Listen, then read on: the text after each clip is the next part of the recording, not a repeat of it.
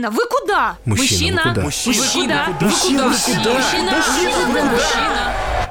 Всем привет, это подкаст «Мужчина, вы куда?». Меня зовут Григорий Туманов. Это подкаст о том, как мужчине жить в современном мире и как ему жить здесь и сейчас. Еще раз э, скажу, что выпуск этот записывается в режиме самоизоляции, поэтому любые огрехи по звуку прошу нам и нашей команде простить, потому что условия абсолютно походные. Тем не менее, давайте перейдем к делу. Этот выпуск мы делаем совместно с э, представительством Евросоюза в России. В это неопределенное время пандемии многие уже существующие проблемы встали более остро мы вместе с ЕС решили поговорить о проблеме домашнего насилия, о месте, которое занимают мужчины в этой проблеме, их роли и стереотипах. Гендерное равенство, защита прав женщин, базовые ценности Европейского Союза, и мы рады, что он поддержал нас в выпуске этого важного эпизода подкаста – в описании выпуска вы найдете ссылку на сайт представительства ЕС в России, где можно почитать больше обо всем этом, о его отношениях с Россией, о возможностях, которые может вам э, предложить ЕС. Ну а мы перейдем к сегодняшнему эпизоду и, собственно, главной теме. Есть стереотип, что мужчина — это тот, кто, собственно, является источником домашнего насилия, и статистика нам много об этом говорит, и так далее. Тем не менее, мы понимаем, что это ну, абсолютный бред считать, что насилие может применяться только в отношении женщин. Просто, как мне кажется, дело в том, что мы еще в нашем обществе не дошли до более глубокого осознания. Что говорить о том, что Бьет, значит, любит по-прежнему можно встретить в каких-то семьях и в каких-то разговорах, ну а многие мужчины, да и в принципе, порой не осознают, что являются объектами этого самого насилия по многим-многим-многим-многим э, причинам. Я думаю, что довольно занятно будет сравнить э, российский и европейский опыт, и поэтому у нас подкаст такой сегодня многосоставной.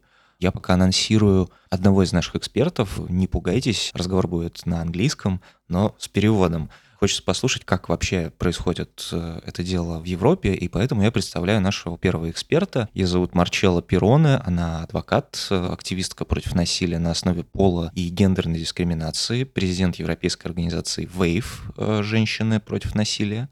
Она сейчас расскажет о том, почему домашнее насилие действительно является проблемой, на кого оно влияет, как ужесточается в режиме карантина и зачем нам с домашним насилием бороться.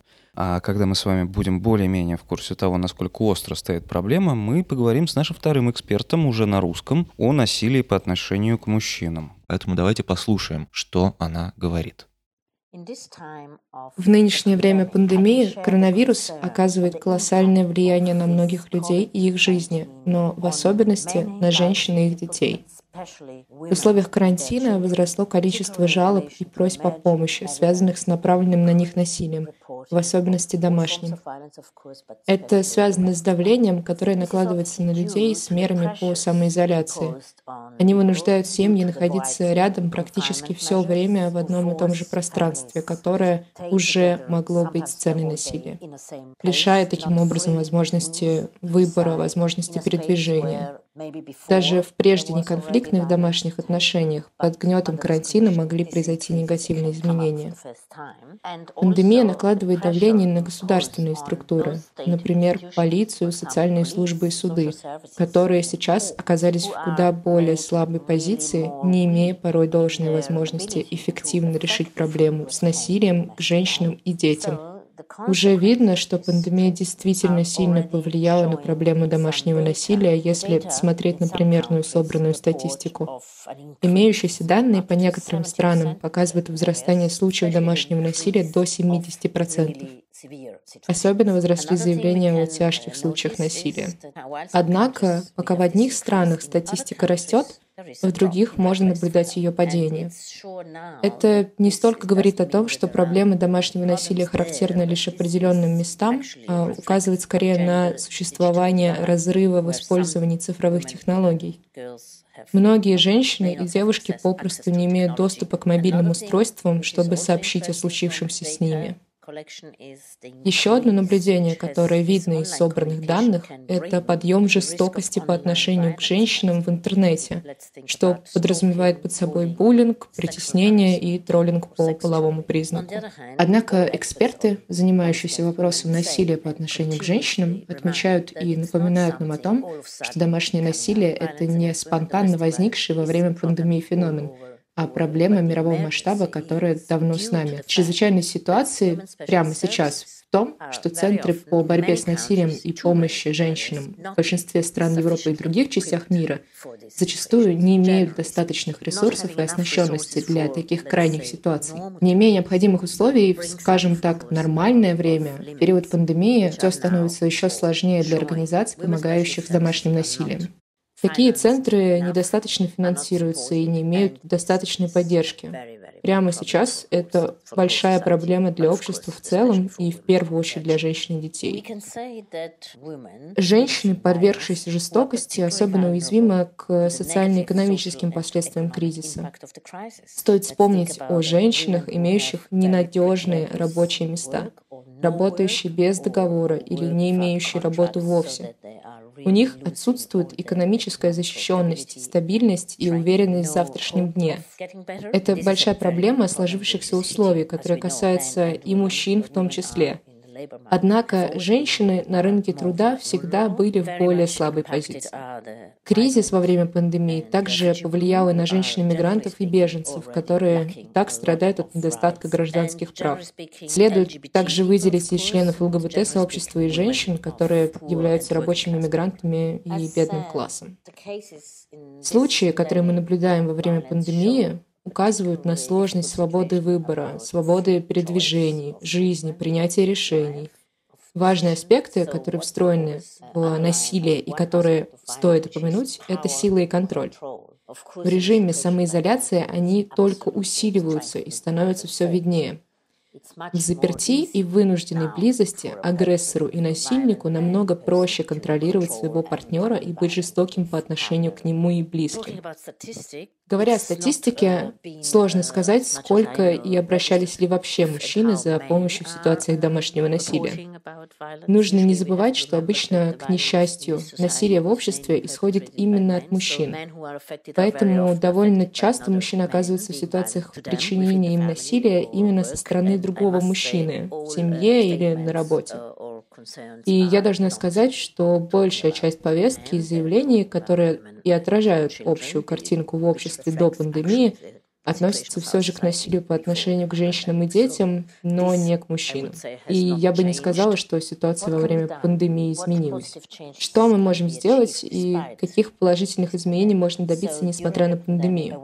Сейчас для всего общества растет осведомленность и видимость того, что домашнее насилие действительно является проблемой, к которой нужно подходить со всей серьезностью и с которой нужно работать не только в нынешний период, но и в любое другое время. Необходимо, чтобы директивные органы и институции начали реагировать на нужды, которые возникли внутри контекста домашнего насилия сейчас и которые существовали до.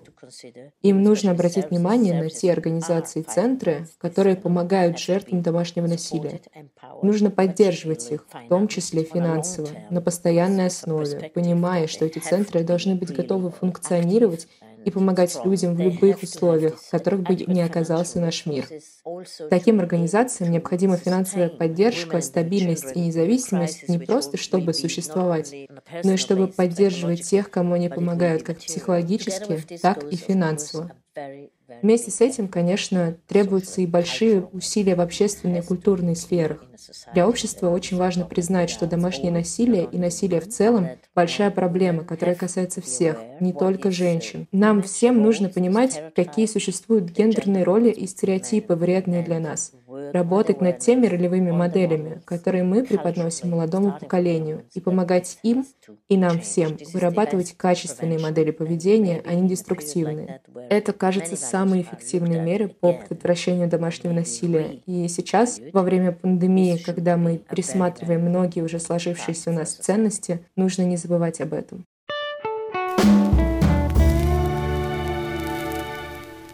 Ну а следующий наш герой — это Анна Ривина, наверняка хорошо вам знакомая по фонду «Насилию нет». Аня, привет. Гриша, привет. Как бы ты сама себя представила? Мы почему-то так часто делаем в нашем подкасте, даем нашим гостям самим себя идентифицировать, и часто появляется что-то неожиданное, поэтому пару слов, если можно. Не обещаю неожиданного, но тем не менее последние годы я всегда представляюсь как кандидат юридических наук и директор Центра насилию нет, а вот с сентября 2019 года я имею честь представлять себя как преподаватель семейного права и, в общем-то, очень сильно этим горжусь. Я преподаю в юридической академии Кутафина, потому что мне кажется достаточно разумным тратить силы, чтобы семейные отношения регулировались не только уголовным кодексом, как происходит в случаях домашнего насилия, но чтобы мы сначала открывали там первую статью Семейного кодекса, где говорится, что, оказывается, семья — это про любовь, про взаимное уважение. И очень хочется, чтобы этот не очень большой кодекс, но как-то все равно в головах и глазах наших граждан становился более значимым.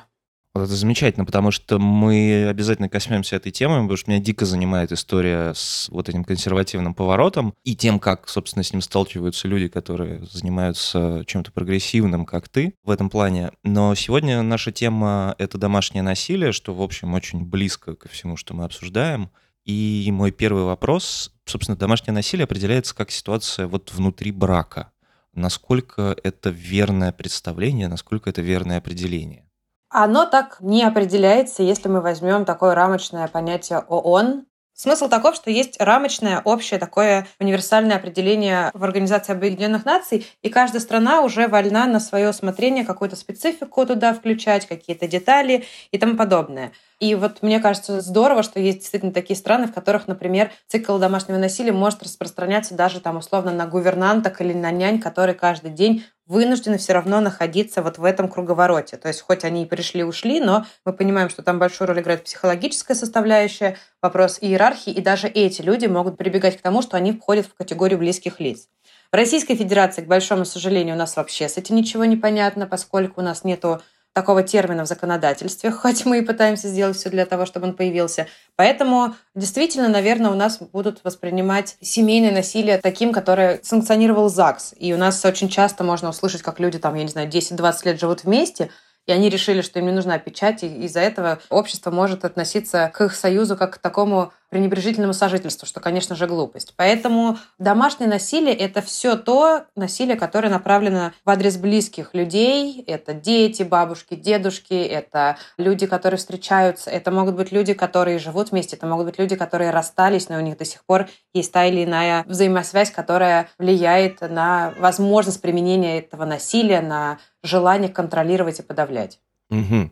Ну, а помимо юридических особенностей, да, российских, где фактически нет такого понятия, чем вот за твои годы наблюдений ситуация в России статистически или ощущенчески отличается в плане домашнего насилия от мира? Есть ли какие-то прям буллет-поинты именно чисто российские? У нас проблема в том, что у нас совершенно не работает система просвещения, тем более государственного просвещения. У нас пока что до сих пор семья — это вот что-то такое, что вот если все, клетка закрылась, то все нужно хранить там. Люди почему-то уверены, что с близкими можно вести себя как угодно, и это нужно скрывать, вместо того, чтобы просто не вести себя с близкими плохо, чтобы, по сути, не было надобности чего-то скрывать.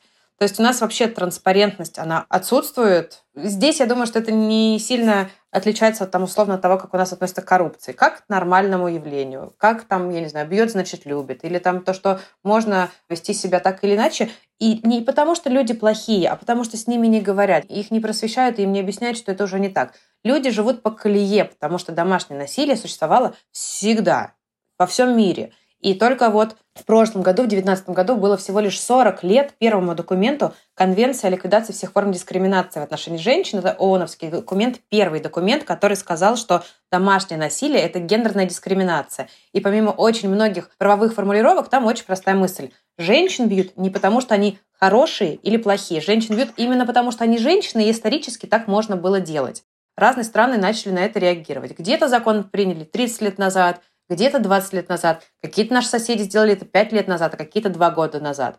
То есть это абсолютно международное явление, поэтому на сегодняшний день Россия отличает от всего мира только два ключевых показателя. Это масштаб бедствия и реакция на это насилие. Но в нашем случае мы даже не знаем масштаба этого бедствия, потому что сейчас во время карантина все страны кричат о том, что у них зафиксирован рост, что у них выделены огромные деньги на то, чтобы с этим работать. Вот вчера я увидела новость, а полицейские сказали, что у нас на 13% сократилось обращение по насилию. С одной стороны, я могу в это поверить, потому что наши люди не верят в системе, и они не очень-то стремятся обращаться за помощью. С другой стороны, непонятно, как они это считали, учитывая, что и в мирное время у нас никто не знает, сколько этого насилия, и мы знаем по данным наших коллег Центра Анны, у которых есть всероссийский телефон помощи пострадавшим, что порядка 70% так и никогда не обращаются в правоохранительные органы для того, чтобы сообщить о насилии в семье, то есть не попадать в эту статистику. И еще мы знаем, что после декриминализации побоев 2017 года еще больше людей не пойдут к полицейским. Да, потому что у нас очень мала вера в систему. Но коли у нас мужской подкаст, точнее о мужчинах, хотелось вот эту тему затронуть, потому что она реально очень сложная, еще более, мне кажется, неизведанная по поводу домашнего насилия, которое может переживать мужчина. Тема сложная, собственно, у нас мы еще женщинами не разобрались, безусловно. Понятно, что у нас мужчины обычно представляются именно субъектом насилия, именно теми самыми агрессорами. Я подозреваю, может, ты меня поправишь, что это все-таки проверено статистикой, да? Вот меняется ли каким-то образом эта картинка сейчас? Или это погрешность какая-то статистическая, на которую вообще можно не обращать внимания? Я скажу так, что, конечно же, потихонечку что-то меняется, и я готова делать все возможное, чтобы это менялось еще быстрее. Но начнем с того, что, например, на прошлой неделе в Германии появилась горячая линия для мужчин, пострадавших от домашнего насилия в связи с коронавирусом. Мне очень хочется, чтобы наши мужчины, наши какие-то инициативы тоже могли такое заявить. Как обстоит дело? Действительно, по российским и по международным данным очевидно, что абсолютное большинство пострадавших от домашнего насилия – это женщины. И это не исключает того, что там есть какой-то процент пострадавших от насилия мужчин, и это насилие не менее страшное, не менее пагубное. Просто его статистически меньше, потому что у мужчин больше, во-первых, возможности себя физически защитить, а во-вторых, если мы посмотрим на Российскую Федерацию, здесь совсем печальная картина насколько мужчины легко уходят из семей, заводят себе новые. Например, 167 миллиардов а, в год невыплаченных алиментов лишний раз. Тому подтверждение, что мужчине намного проще одну книжку неудачную закончить и начать писать новую, нарожать новых детей и взять новую жену. У женщин меньше таких возможностей. Тем не менее, несмотря на то, что этих мужчин статистически намного меньше, чем женщин, столкнувшихся с насилием, у мужчин есть другая проблема что общество навязывает вот эту вот маскулинность, пришел, увидел, победил, что лишает возможности мужчине прийти и сказать «я слабый, мне тяжело, помогите». И это большая проблема, с которой тоже нужно работать. Поэтому я всегда повторяю абсолютно не мою и абсолютно очевидную мысль, что гендерное равенство выгодно абсолютно всем. И никто не должен жить заложником какой-то определенной модели.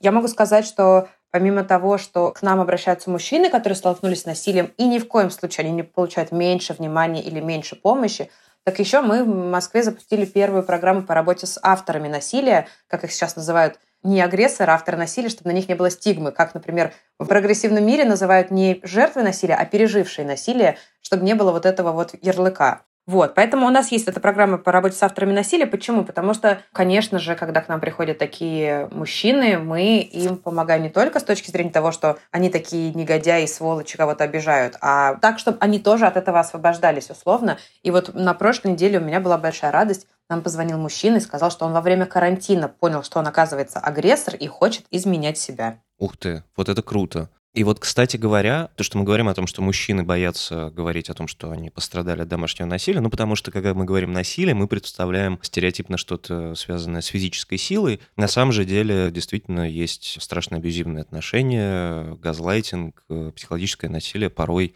оно не менее деструктивно, чем физическое.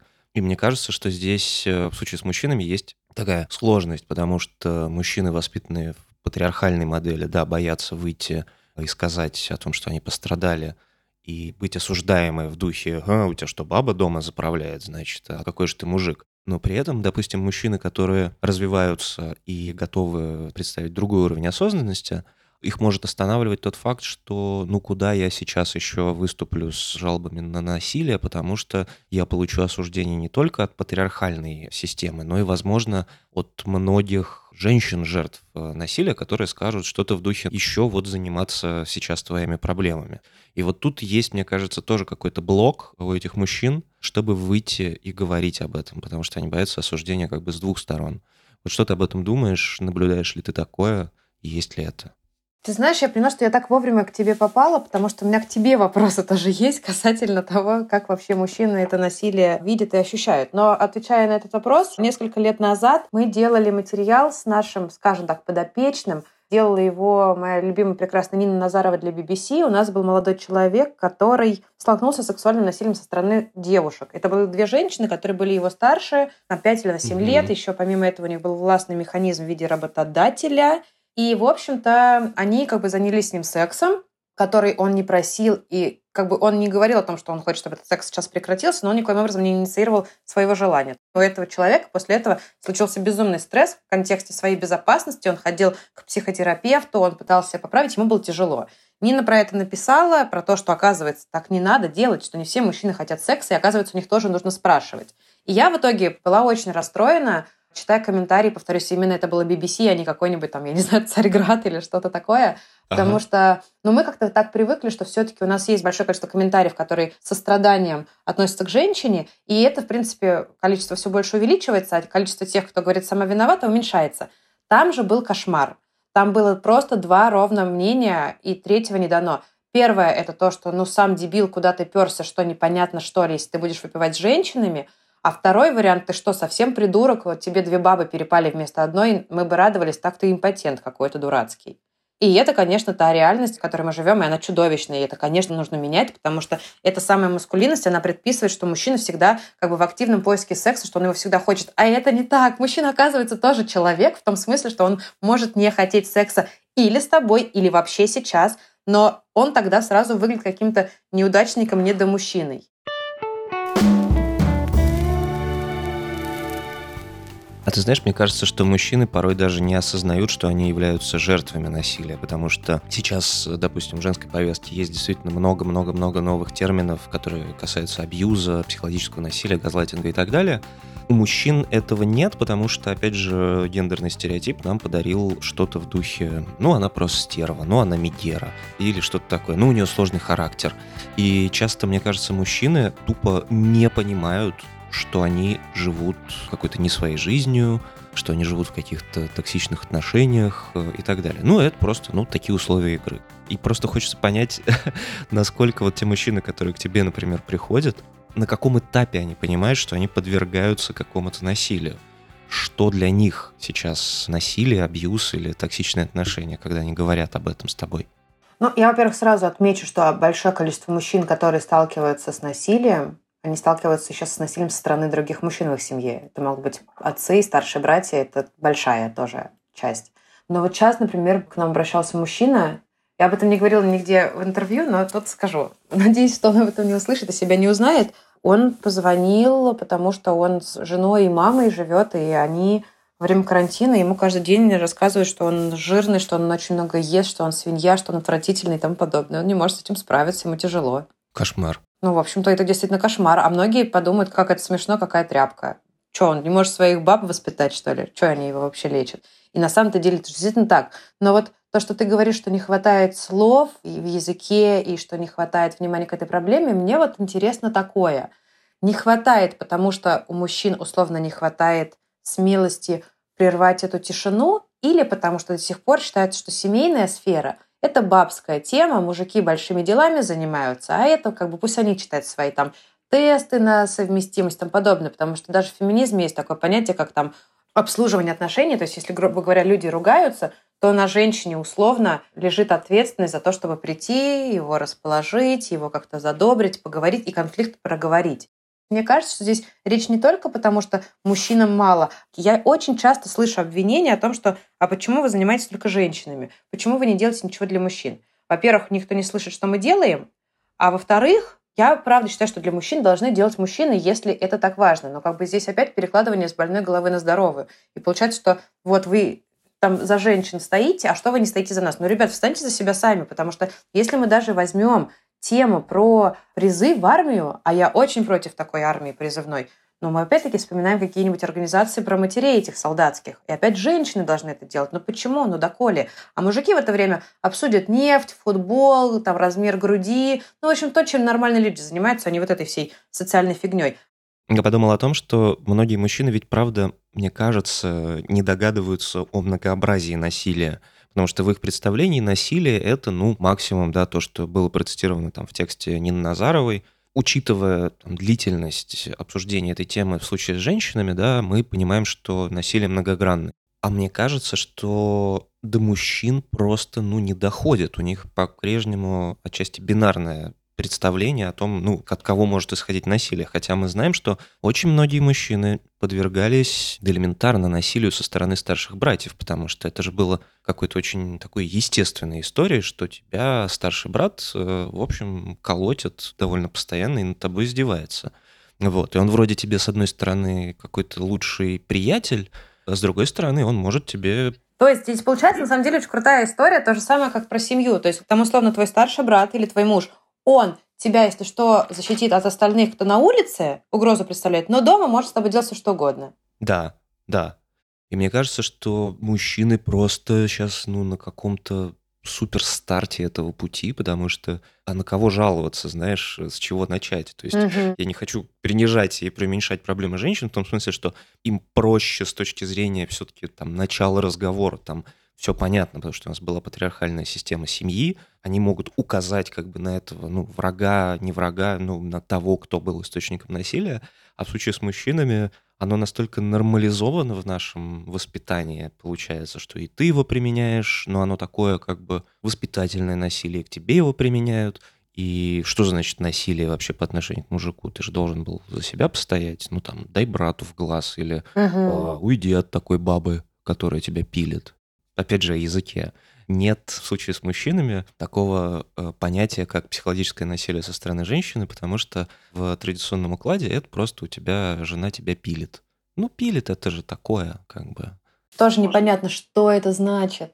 Пилит, когда она недовольна тем, что ты ей изменяешь, пилит, когда она недовольна тем, что ты забыл, что у вашего ребенка день рождения, пилит, потому что она хочет, чтобы ты купил сразу 10 айфонов новых вместо одного, или пилит, потому что Потому что ты с ней не разговариваешь, не обращаешь на нее внимания, и вообще непонятно, почему она твоя жена. Вот если говорить о статистике, наверное, да, сколько в твой фонд, например, обратилась мужчина за время карантина? Может быть, хоть какие-то изменения в цифрах есть? Это единицы, это погрешность. То есть для меня каждое обращение мужчины — это всегда такая грубо говоря, отдельное событие, или когда я помню, ну, года четыре назад я выступала на какое-то мероприятии, ко мне подошел мужчина и говорит, Здравствуйте, вот у меня есть знакомый, похоже, что он домашний насильник. Нет ли у вас телефона? Я ему передам психолога, тра-та-та. То есть для меня каждый такой подход, я каждого мужчину помню, потому что пока что их очень мало, и ну, у меня нет никаких сомнений, что это будет меняться. И опять-таки, в силу того, что я преподаю, я очень много работаю с молодежью, а у меня, получается, в год проходит там условно тысяча детей через меня, мы очень много разговариваем про это. И они вот там на 10, на 12 лет меня моложе, конечно, уже иначе видят, но не все в массе своей я понимаю, что они много видят уже иначе, но и в Средневековье там тоже порой очень много. Слушай, а возвращаясь к карантину, тут скорее хочется вопрос даже на две части поделить. Первое — это вот твои наблюдения относительно того, как он влияет сейчас. Хотя бы ощущенчески. Я понимаю, что статистика вещь тут очень размытая и сложная. Как он влияет на уровень домашнего насилия. И второе, как действительно вот в таких условиях, когда тебе дополнительно некуда, в общем-то, уйти, что бы ты советовала делать? Вот в том числе с точки зрения фонда или его рекомендаций. Я могу сказать, что вообще все, что я делаю все эти пять лет, лишний раз мне доказывает, что очень много хороших людей. Во-первых, конечно же, взаимосвязь карантина и домашнего насилия зафиксирована во всем мире, это очевидно. Поэтому, конечно же, в России тоже не может не быть взаимосвязи, и все обращения, которые к нам приходят, там все время звучат слова карантин, самоизоляция. Мы знаем про мужчин, которые шантажируют своих жен, что если они обратятся в полицию или выйдут из дома, то они сами, эти мужчины, позвонят в полицию сообщить о том, что они нарушили карантин. Потому что, например, там Англия, Америка и другие страны э, уже давно зафиксировали, что пострадавшие от насилия имеют право нарушать карантин. Но что касается того, как быть. Конечно же, если совершается преступление или планируется совершение преступления, нужно звонить в полицию. Сейчас прошла информация, что главам регионов сказали о том, что должна быть доступна информация о местах, куда обращаться. Нужно открывать кризисные центры. И опять-таки, я не знаю, насколько это будет на практике. Если сложно, я это потом переведу в более упрощенной форме. Но очень важная юридическая мера – Сейчас как это выглядит? После декриминализации побоев у нас за первые побои штраф условно, а вторые побои, если они в течение года, они уже попадают в уголовку. И эти побои, что первые, что вторые, они могут э, возбуждаться только с заявления пострадавшей. Вот сейчас МВД дало очень важную директиву, что повторные побои, которые уже в уголовке, могут возбуждаться без заявления пострадавшей, а самими полицейскими. И это жутко важно, это жутко прогрессивно для нашего средневекового общества, и дай бог, чтобы это сработало на практике. Потому что женщины, конечно же, они сами могут верить, что они виноваты, они чувствуют это давление, они ходят туда-сюда, забирают заявления, и во всем мире как бы на государстве лежит ответственность за защиту жизни этой женщины. А у нас на ее плечи положили, ну а если на кладбище окажешься, тоже твоя беда. И вот сейчас, ну если ну, да. это будет на деле отрегулировано, это просто жутко важно, очень круто.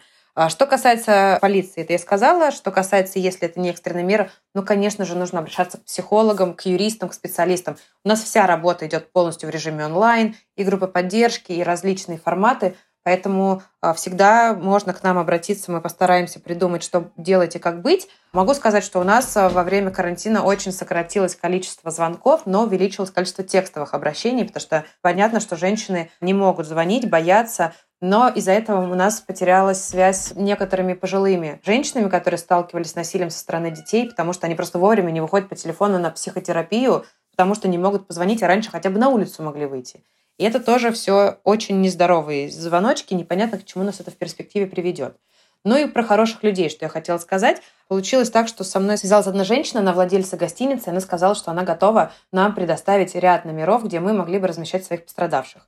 На этой неделе у меня был эфир с РБК, где я об этом проговорилась, и через пару часов мне позвонили люди, сказали, мы услышали, что у вас есть такое гостиничное какое-то там партнерство, у нас тоже есть гостиница, мы тоже хотим вам помогать. И это, конечно, чудо из чудес, то, что государство бездействует, а люди уже не проходят мимо, как это спокойно было бы те там 3-5 лет назад. Мы идем в правильном направлении, но просто если бы это делало государство, мы бы делали это быстрее и эффективнее. А так получается, что нас общество опережает государство, и не только по этому вопросу. Угу. И под конец, наверное, хотелось бы от тебя получить э, какой-то совет или, наверное, обращение – к мужчинам, которые сейчас, может быть, действительно вот сидят, как тот герой, о котором ты говорила, и который вдруг понял, что обвинение в том, что он много ест, это вообще насилие. Да. Как не бояться обратиться? Как вообще распознать, что ты ему подвергаешься? Если зайти на наш сайт, у нас на главной странице висит тест на признаки психологического насилия. Он прописан так, что можно подумать, что он адресован женщинам, не нужно обращать на это внимание, он адресован абсолютно всем, любому партнеру, неважно какого пола. Если вы его пройдете, и вы поймете, что там есть какие-то вещи, которые у вас отзываются, неважно, и со стороны агрессора или со стороны пострадавшего, мы действительно поможем всем, чем можем. Проблему нельзя решить, если ее не признать. Только признав ее, мы можем начать что-то делать. Поэтому мы не можем своими руками сделать за всех всю эту работу. Мы готовы помогать, помогайте нам, чтобы мы вместе постарались хотя бы сделать так, чтобы наши дети, как бы это пафосно не звучало, но жили уже в другой реальности. Потому что пусть у вас происходит то или иное, но пока мы это не остановим, мы все в зоне риска. Во всем мире есть четкое понимание, что домашнее насилие – это проблема социальная, это не проблема одной семьи. Мы никогда не знаем, в кого влюбятся наши дети, наши друзья, наши близкие. И если мы не будем с этим работать, то они как раз могут оказаться в руках того мужчины или той женщины, который сделает их жизнь несчастными. И нужно стараться себя обезопасивать и своих близких в том числе. Блистательно. Друзья, я напомню, что сайт насилию.нет. Заходите, главная страница. Действительно, не ленитесь и не бойтесь. И там же все телефоны. Аня, спасибо тебе огромное за этот очень содержательный разговор. Тебе спасибо. Я надеюсь, что все будет хорошо и когда-нибудь все победят. Как иначе? На это рассчитываем.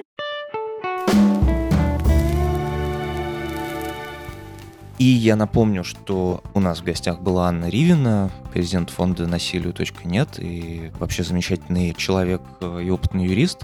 Еще раз хочу сказать спасибо представительству Евросоюза в России за помощь в создании этого выпуска. Я надеюсь, он вам тоже понравился.